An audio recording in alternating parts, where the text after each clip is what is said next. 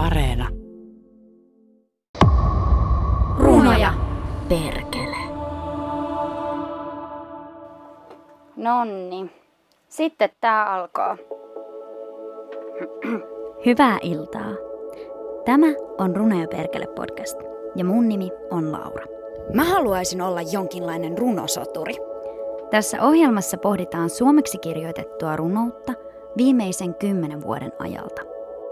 Otanta ei tietenkään ole täydellinen, mutta olemme pyrkineet valitsemaan mukana olevat runoilijat niin, että saisit mahdollisimman kattavan kuvan nykyrunouden tilanteesta.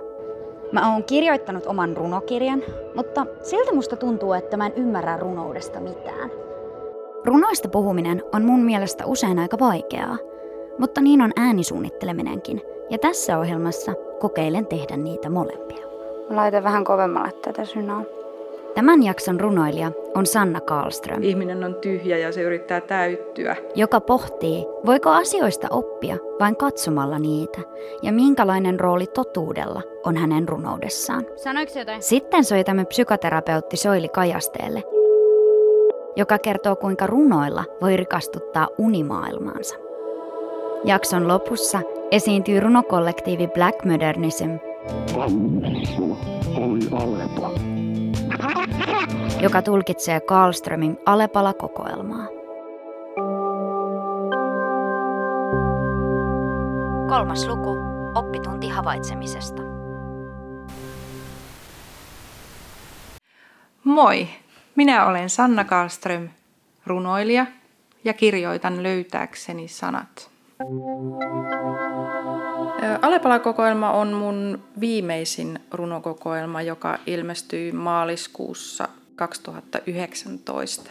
Muistan sen, että miten ryhdyin kirjoittamaan Alepalaa ja Alepalassa oli lähtökohtana hyvin semmoinen suurellinenkin ajatus, jossa mä keräsin näitä erilaisia maailmansyntymyyttejä, erilaisia tota, munamyyttejä erityisesti. Eli se oli se suomalainen tietysti tämä Sotkan munasta syntyvä maailma oli maailmankaikkeus, niin oli tietysti siinä pohjalla.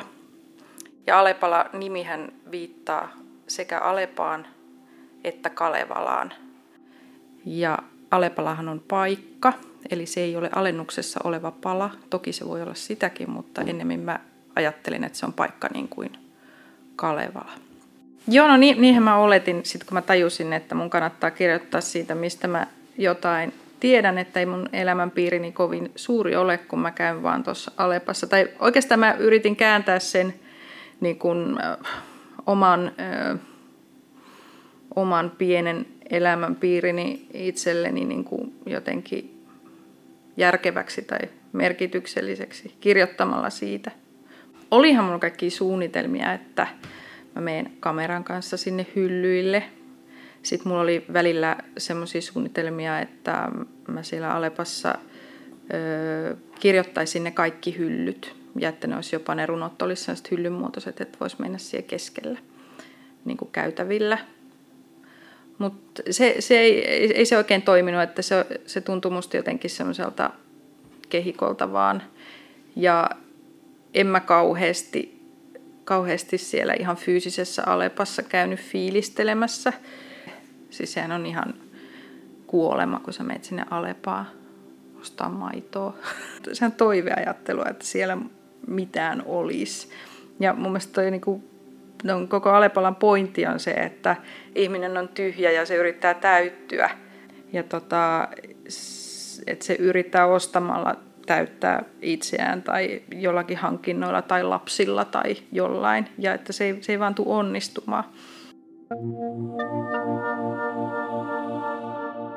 Alepalan ö, maailma on aika arkinen toki, mutta myöskin aika mm, synkeä.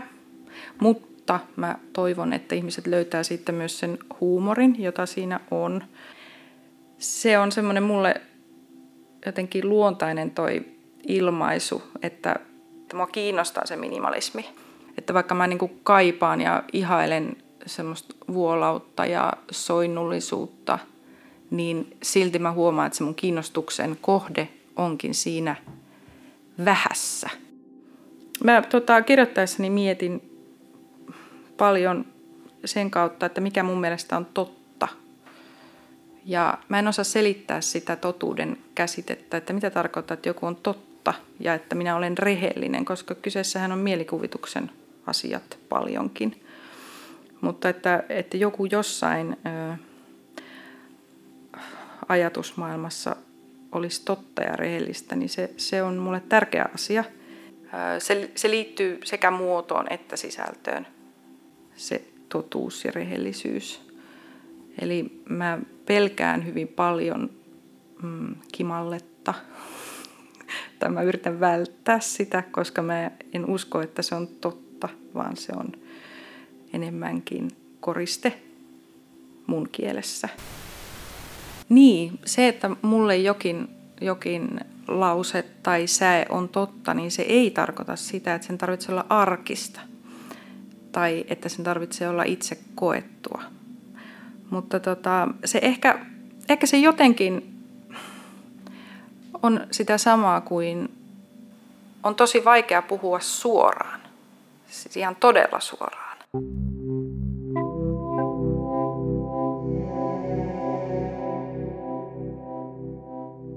Runon ja arjen suhde. Siinäpä hajottava kysymys. Mä uskon, että mistä tahansa asiasta voi kirjoittaa ja että ihan vaan tarkastelemalla jotakin asiaa hyvin pitkään tunnollisesti ja hartaasti, niin siitä voi oppia ja nähdä jotakin. Mietin sitä nyt juuri viimeksi, olin mökillä ja karsin semmoista hyvin ränsistynyttä syreeni syreenipensasta, jossa on siis ehkä noin tuhansia juurivesoja, joka on vaan sellainen ryteikkö. Ja mä en tiennyt yhtään, että mistä mä aloitan, mitä mä voin tehdä tämän kanssa. Mutta sitten kun mä olin siinä naksutellut jonkun verran, niin sitten mä aloin näkemään, että tu, tuo on huono, tuo on vinossa, tuo on. Ja sitten mietin juuri sitä, että, että varmaan mistä tahansa asiasta voi oppia, kun sitä tuijottaa tarpeeksi pitkään. Alepalassa on semmoinen osasto kuin alepalaisia kansanlauluja. Ja tota, siinä hypätäänkin sitten yhtäkkiä hyvin kauas. Siellä on kaikkia mummoja ja suksia ja Viipurin linnaa.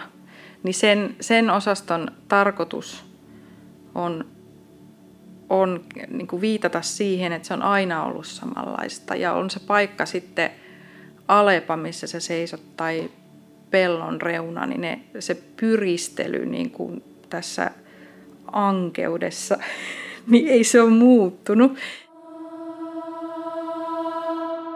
Mä olen vakavasti aina harkinnut niitä aiheitani ja sitten päätynyt kirjoittamaan semmoista asioista kuin rakkaus ja kuolema.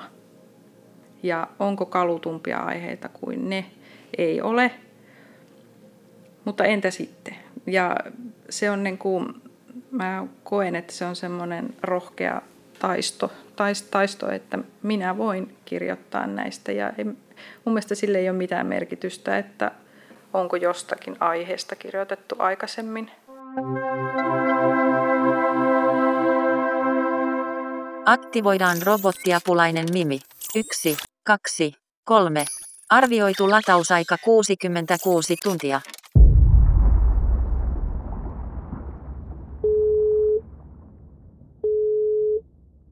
Soili Kajaste, kognitiivinen psykoterapeutti. Ja jos ajattelee unia tai unta nukkumista, niin mä oon 80-luvulta asti jollain lailla ollut tekemisissä unien kanssa ja unettomuuden kanssa ja erilaisen uneen liittyvien sairauksien kanssa. Hyöty on vähän ehkä vieras sana runoille ja ja tota, ehkä unettomuudelle ja unellekin. Mutta, mutta tota, unen kannaltahan on nukkumisen kannalta. Kysehän on siitä, että keskittää huomionsa jonnekin muualle. Ja jos tota, jotkut saa ehkä unta lukemalla runoja, koska sehän vaatii keskittymistä juuri siihen ja tavallaan unohtaa sen nukahtamisen yrittämisen. Sitten taas jos ajatellaan tätä uni-dream-puolta, niin, niin tota, meidän unethan on, kun me, meidän mielihän ne muodostaa, niin se, että miten laaja avara meidän mieli on, mitä aineesta se on saanut viime aikoina, niin sehän vaikuttaa meidän uniin. Että sillä tavalla, että jos me halutaan nähdä mielenkiintoisia, hienoja unia, niin meidän täytyy laajentaa omaa mieltämme ja runot on siinä erinomainen apu. Runoissa ja unissa on itse asiassa aika paljon samaa. Ne voi molemmat olla epäloogisia, sisältää aikahyppyjä, symboliikkaa ja hyvin abstrakteja asioita. Mitä jos harjoittelemalla omien unien tulkintaa voisi kehittyä myös runojen lukijana? Aristoteles on muuten unien tulkinnasta sanonut, taitava unien tulkitsija on se, jolla on taito panna merkille samankaltaisuuksia.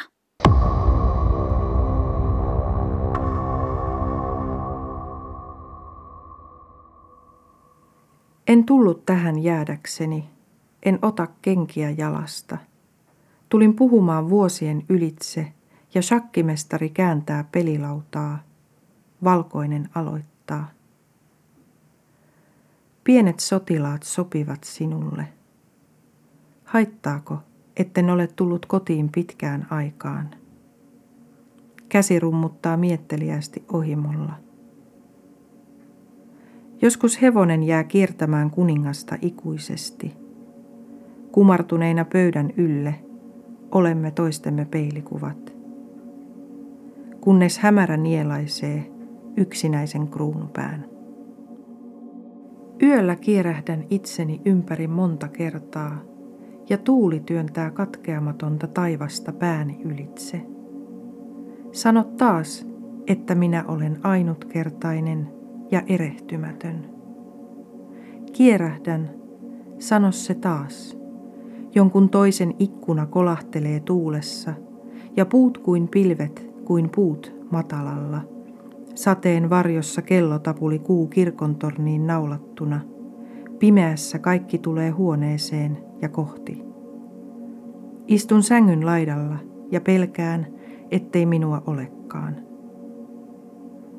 Aina tähän aikaan, samaan aikaan, tarkalleen, shakkimestari kyyristyy pelilaudan ylle ja valo polttaa hänen otsaansa. Yhtä hyvin voisin nähdä unta kuin muistaa, miten pujotat kätesi ilmaan repeytyneestä reijästä ja siirrät sotilaan kuviteltua vastustajaa kohti. Yhtä hyvin olisin voinut olla onnellinen. Nyt varjosi leviää seinälle kuin karhun talja. Minä piirrän sen sinulle tähän, ja ehkä se kehrää lasiset silmät auki, tai kaksi unetonta metallipalaa katsoo mustasta takista, napin läpi ja nappi. Pelkäätkö koskaan pimeää ennen kuin valot on sammutettu? Ullakolla joku pitää ääntä aina kun on hiljaista – Sano, että pojat vain heittävät kiviä ikkunaan. Linnun paino taivuttaa oksia, varjot läikkyvät lattialle.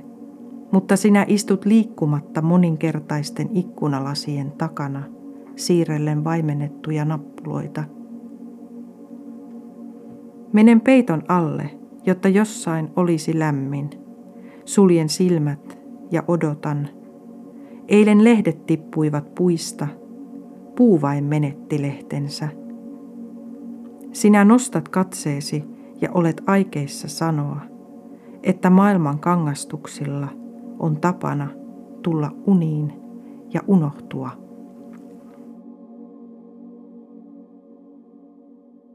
Seuraavaksi kuulemme runokollektiivi Black Modernismin tulkinnan Karlströmin Alepala-kokoelmasta, joka ilmestyi vuonna 2019.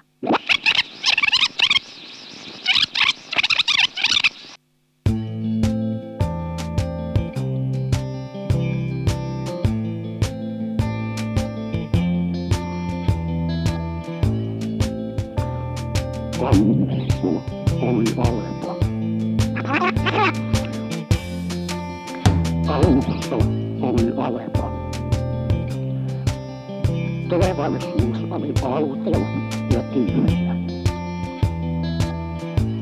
minä olin kuotta. Odotin, että sinne heitettäisiin jotakin. Lappujulla iskettiin yhä uudelleen.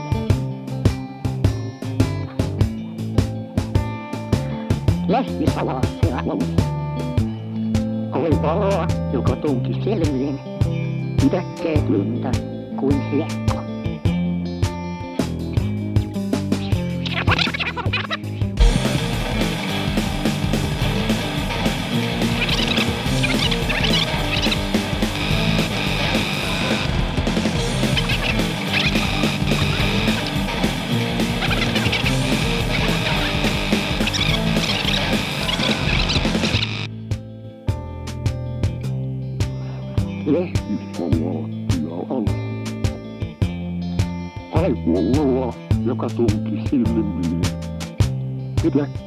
Lentä kuin hiekka. Minä työnsin ostoskärryjä Alepan käytävillä. Olin työntänyt kolikon kolloon ja ihme kyllä se sopii. Kärry virtasi, mutta kahle seurasi mukaan.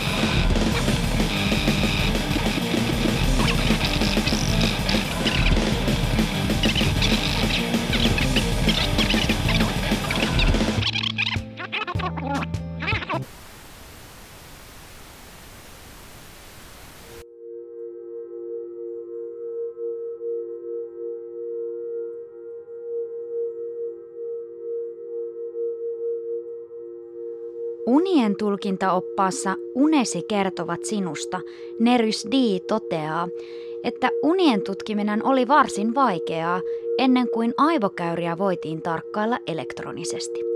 Nimittäin koehenkilöt piti herättää säännöllisin väliajoin kuvailemaan kokemustaan. Hän vertaa herättelymenetelmän vaikeutta lintujen tarkkailun haasteisiin ennen kiikareiden keksimistä.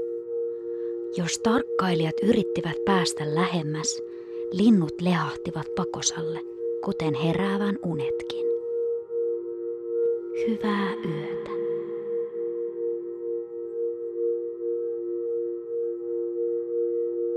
Juontaja ja äänisuunnittelija Laura Palanne, ohjaaja Tuomas Timonen, käsikirjoitus Laura Palanne ja Tuomas Timonen, tuottaja Aapo Koistinen – tilaaja Juha-Pekka Hotinen, Yle Draama.